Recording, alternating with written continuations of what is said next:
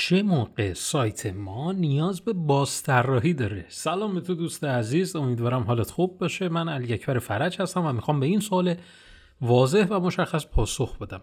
ما اصلا باید به بازطراحی سایتمون فکر بکنیم؟ نه اصلا حرفشو نزن. خیلی از افراد هستن همچین تصوری راجع به سایت دارن. اصلا یک عذاب الهی این رو می‌دونن. چرا؟ چون که موقع طراحی سایت با مشکلات و چالش های بسیار زیادی مواجه شدن و الان به یک استیبل رسیده از نظر خودشون و فکر می‌کنن می‌تونن با همین جلو برن.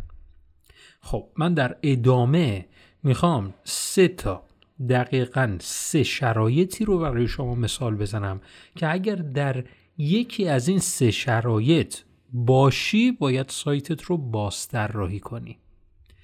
اولین نکته که قبل از این سه شرط می‌خوام بهت بگم اینی که الزاما همه با توجه به این مواردی که دارم در ادامه صحبت می‌کنن پیشفرز من اینه که همگی دوستانی که دارن این پادکست رو میشنون با سیستم وردپرس آشنایی دارن و دارن سایتشون رو با سیستم وردپرس جلو می‌برن. و در این شرایطی که من دارم میگم که سایت نیاز به بازطراحی داره. خب با توجه به این پیچ زمینه می‌خوام سه شرط رو بهت بگم که اگر یکی از این سه شرط رو داشته باشه باید به فکر بازطراحی سایتت بیفتی. اولین شرط اینه که صفحه نخست سایت شما بازدید خوبی داره اما آمار بازدید صفحه محصول شما از بازدید کنندگان داخلی خوب نیست. یعنی الان صفحه محصول شما بازدید آنچنانی نداره ولی صفحه نخست سایت شما خیلی بازدید خوبی داره.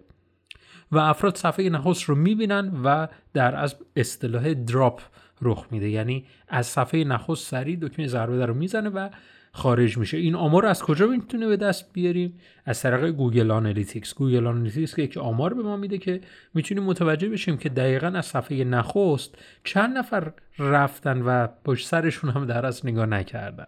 پس اگر صفحه نخست سایت شما که از طریق Google Analytics چک می‌کنی می‌بینی که بازدید خوبی داره ولی میزان تعاملی که از صفحه نخست به سمت سایر صفحات دیگر, دیگر سایت شما میره کمتر از یک درصده یعنی اصلا آمار خوبی نیست و باید به فکر بازطراحی سایتت باشی.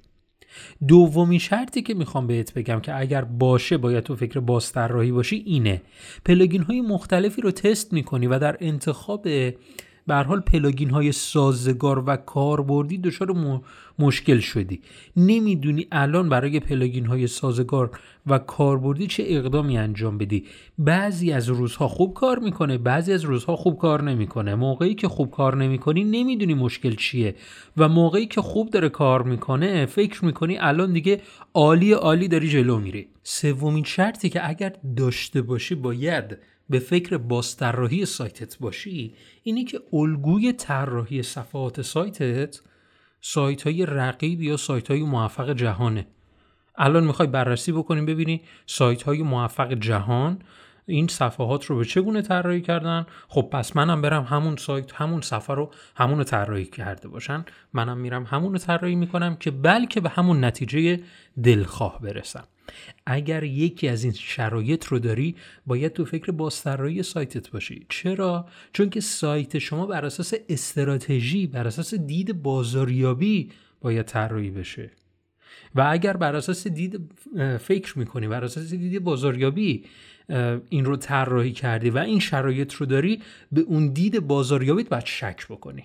خیلی واضح دارم. میگم چون که می‌دونم می‌خوای به فکر رشد و توسعه خودت باشی و کسب و کارت باشی پس اینا رو با تمایل بسیار زیاد داری گوش میدی و خوشحالم که این موارد رو دارم بهت منتقل می‌کنم. پس اگر یکی از این سه شرایط رو داری باید تو فکر بازطراحی سایتت باشی. امیدوارم که از این پادکست لذت برده باشی و متوجه شده باشی که در چه شرایطی باید به فکر بازطراحی باشی. فعلا خدا نگهدار.